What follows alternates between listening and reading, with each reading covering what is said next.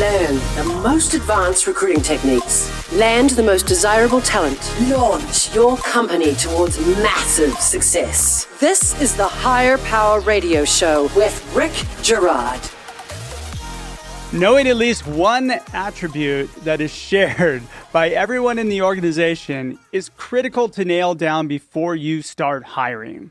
This one thing becomes the cornerstone of your corporate values, which shapes the company culture, attracts the right people, and fuels growth. Ask yourself, what is the one trait that is critical to the organization? Write it down, start talking about it, and encourage it to grow. Allow it to be the compass by which you will evaluate the right fit. I'm Rick Girard, and welcome to the Hire Power Radio Show.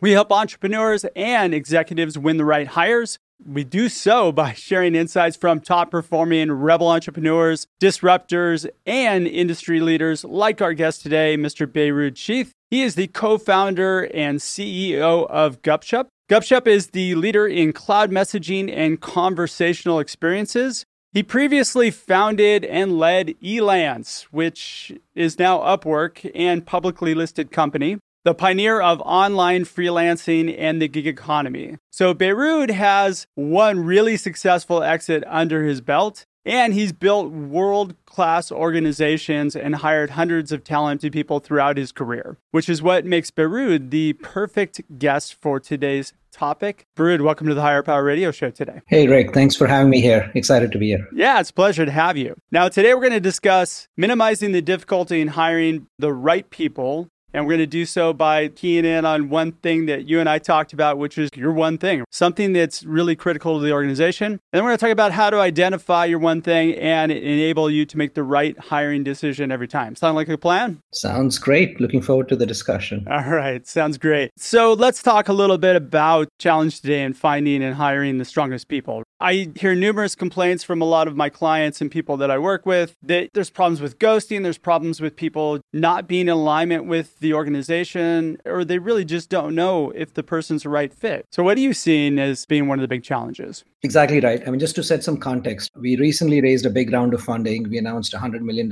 round. That was our last round was sort of 10 years before that. We've seen a lot of growth. We got this huge amount of capital. And I'm not going to get rewarded by keeping all that money in the bank. You sort of have to grow the business, invest sure. in the right things. That's the purpose of it. So we are going through this hyper growth phase, blitz scaling, as they call it in the Valley. So in this phase, suddenly we're growing rapidly. In the last three months, we've sort of doubled our organization size. We've gone from about 200 people to about 400. We'll probably grow a lot more before the year is out. So previously, recruiting arguably is a little easier to do when you're growing in a manageable rate. But here, the pace is intense, and you really need to be clear about what kind of people do you want, who you're hiring, because for every one person you want to hire, you're talking to three, four, five candidates. It just takes a lot of time and energy, and and even worse at the end of it, if you didn't get the right people, you've got to do it all over again and you lose a lot of time. Sure. So being clear about what sort of attribute, skill set, what's the culture of your organization, who will thrive, and so on is important. And then in our case, uh, I found, right? So we are in a very dynamic space. This whole messaging industry is evolving from sort of businesses would send these simple one way notifications.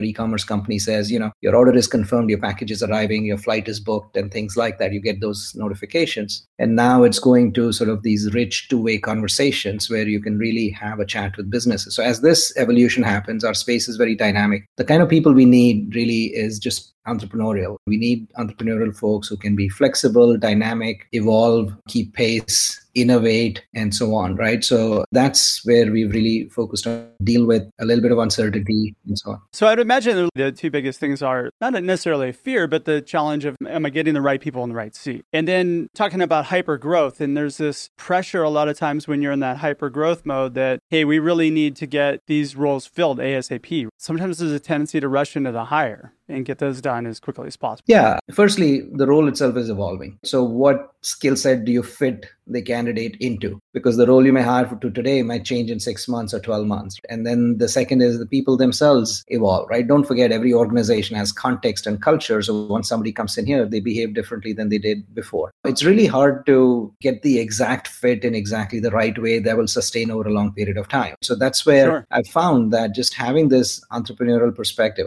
finding people that are somewhat flexible, of course, very talented in certain area that overlaps enough with what you want, but then have this ability to be flexible uh, to the needs of the organization, to the needs of the environment, the customers, and so on. And that's where we found a lot of success. And I've really had a great time. That the kind of people that self select themselves are the ones that will thrive in these sort of dynamic environments. And, you know, and we found some useful heuristics to see who's flexible, who's not in the recruiting process. That's a really good key point. People self select. In the recruiting process, it's not about selling people to work for your company, it's having them self select into the organization let them sell you on why they should work there too. It's a double sided sales process. So it's not a situation where you're trying so hard to get somebody on board. They should be just as eager to join you as you are to have them join. Exactly. And in fact, this is something I learned over the years. When I was a rookie entrepreneur, you have the sense of desperation saying every person you meet, because very few people yes. believe you to begin with. So anybody who you meet, you're trying to pitch them really hard and get them on board. And now I've sort of learned the hard way that don't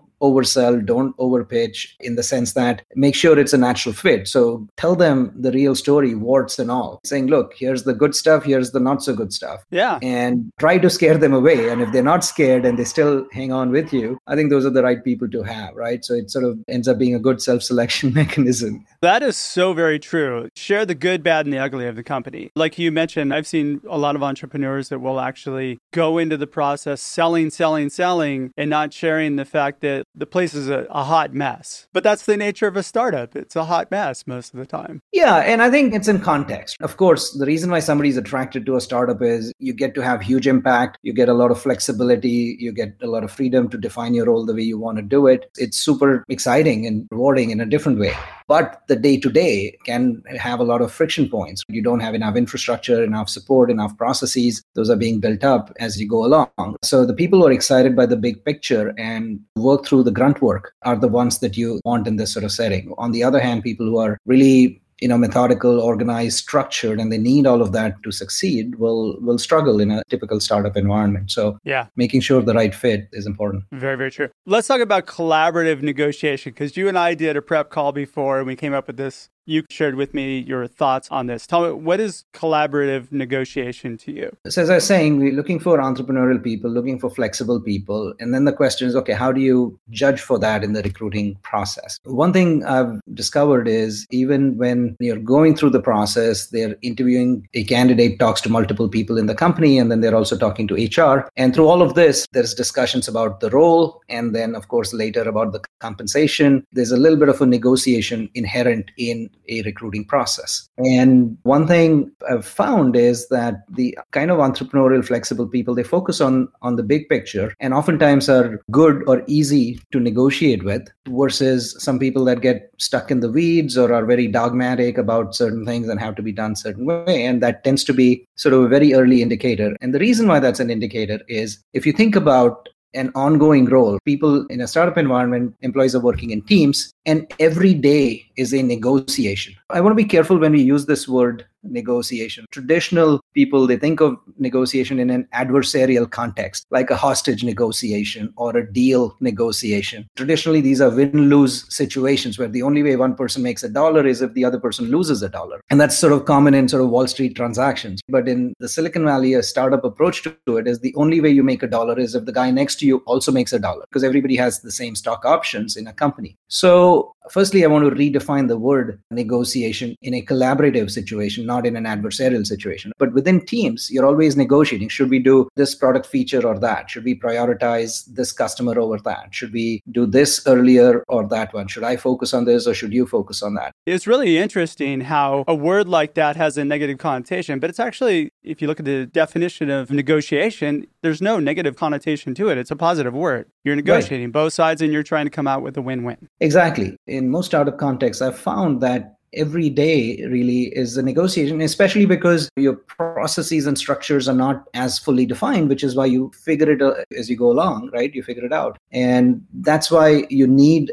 people who can negotiate and negotiate well, which means have the flexibility, let the best idea win. It's not about tying your personality into the negotiation, but sort of saying it's this idea versus that, and which is a better one. And you can discuss that in an objective way as far as possible. And if that's what the job's going to be, leaving aside the specifics, which is whether it's a product management role or a marketing role or an engineering role, but the common thread that runs through it is this constant negotiation, then the recruiting process itself offers great opportunities to see how somebody would negotiate. In terms of for example sometimes we say look today you'll report to this person but it may change in 3 or 6 months. If that freaks them out that's a problem. Or if we say sometimes when you're discussing cash versus equity now as a startup with substantial equity value of course we want to compensate people and we do that well. But when people obsess on cash versus equity, I think that often that's the sign as to where their focus is longer term goals versus sort of short term cash and so on. But that's the transactional component there. Negotiation is more than just the transaction. Exactly right, right? Because we're looking at different things, or oftentimes they'll ask about what's the career growth path and how does the process evolve. And of course, you share it as it is, but sometimes it may not be fully well defined. And I think if people get stuck up or frustrated with some of these sort of of recruiting steps, then that's an early indicator of how they might be to work with. Where if you can't even agree on some role right now, how are you going to do these dozens of little negotiation points on an everyday basis? That is uh, a in, perfect in point. That's such a strong point there. All right, you're listening to the Hire Power Radio Show. I'm your host, Rick Girard. And for our podcast listeners, we're going to take a quick educational moment from our sponsors. Hey, check out stridesearch.com. There you'll find a link to order your book, Healing Career Wounds, which is available now on Amazon and Barnes & Noble and every other bookstore. Let it be your startup secret weapon to hiring the strongest people. Our guest today is Beerud Sheth. He's the CEO and co-founder of Gupshup, and we're talking about that one thing that's relevant to your company in finding the right people. We just discussed a little bit about why it's important. So let's talk about how we solve this problem. So walk me through the steps in which somebody can put themselves in the mindset or in a framework so they're identifying the right people that resonate with their company. Like I said, just being realistic about what your company culture is, what your requirements are, and in our case, usually that's been it's a dynamic environment. We need entrepreneurial people in certain key roles who can drive company strategy going forward. So once you're clear about that, then the steps really are first, of course, you want to find the right kind of people that fit this profile, find the flexible people who can the recruiting negotiation is a lead indicator of what the daily collaborative negotiation would be like. That's one attribute. Of course, there's a lot of other discussions, but sure. we, we look at that. So find the flexible people up front. That's the key. And then after that, once they're in, onboarding them, engaging them, making sure they're up to date with the vision. So, getting the right people in the right seat is the second step to make sure that they are in the right place, working with the right co workers, and the dynamic is healthy and positive, even as we are dealing through constructive conflicts and prioritization and so on. And then once that's set up, the third and perhaps the most important thing is really empower them in the role, which may mean that allow people to make mistakes, to try different things. Every mistake is a learning opportunity, and so on. Give that freedom, the flexibility, the empowerment to go and try out these things. And ultimately, the best ideas emerge out of these discussions, these interactions, these trial and error, and so on. So, those are the three steps I've found to implementing this and being successful with it. Let's tackle the first one. So, finding highly flexible people. This is a big challenge I'm hearing in my executive forums and everything that I'm involved with. How do we find people? Then, how do you find people that fit within your organization? Let's talk a little bit about how you guys are going about finding people. I'm finding the traditional look at a job board and hope that people come to you is not really working right now, especially with the shortage of talent that's out there, especially, you know, in tech and in some of the other areas. How is it that you're going about finding flexible people? certainly there are the the traditional things it's important to at least have presence on job boards and other places but like you said i mean there's no guarantee that that'll work however at least it's out there what i found more successful is these days with social media everybody is accessible if somebody wants to reach you individually it's possible to do that through linkedin through twitter and other cases and i found that people who actually proactively reach out to you. At least they've done some research, they've looked at the company, they know what it is, and so on. Basically, exposing yourself, like opening yourself up in terms of here's what we do, here's our vision, here's our product, and here's our culture. Talking about these things is important because it will attract the right kind of people to your organization that can lead to a lot of sort of inbound queries and interests as well. Content is very powerful. People who are going to see this video with you hopefully they're going to check out your recruiting page, they're going to see you, they're going to hear you talk, they're going to say, hey, look at, I'm really resonating with what you have to say, with what Beerud has to say. So maybe I should look into it. Exactly. Whether it's podcasts, whether it's blog posts, all of these tools are available to any entrepreneur to really explain, expose, you know, uh, sort of share visibly what you're doing, why you're excited about what you're doing, what the opportunity is. There's always a thoughtful story that most entrepreneurs have as to why they got started with it, what they're doing, why the culture is the way it is, and so on. So being able to articulate it, explain it, share it, and be open to it, which also means that when people reach out, you need to respond and engage. And I find that talking to candidates, oftentimes it's a learning opportunity. You discover new things. There's a role you have in mind and you're looking at it, but I don't look at it too strictly because different people have different ways of doing it. And oftentimes they bring new ideas that you you hadn't thought about as well.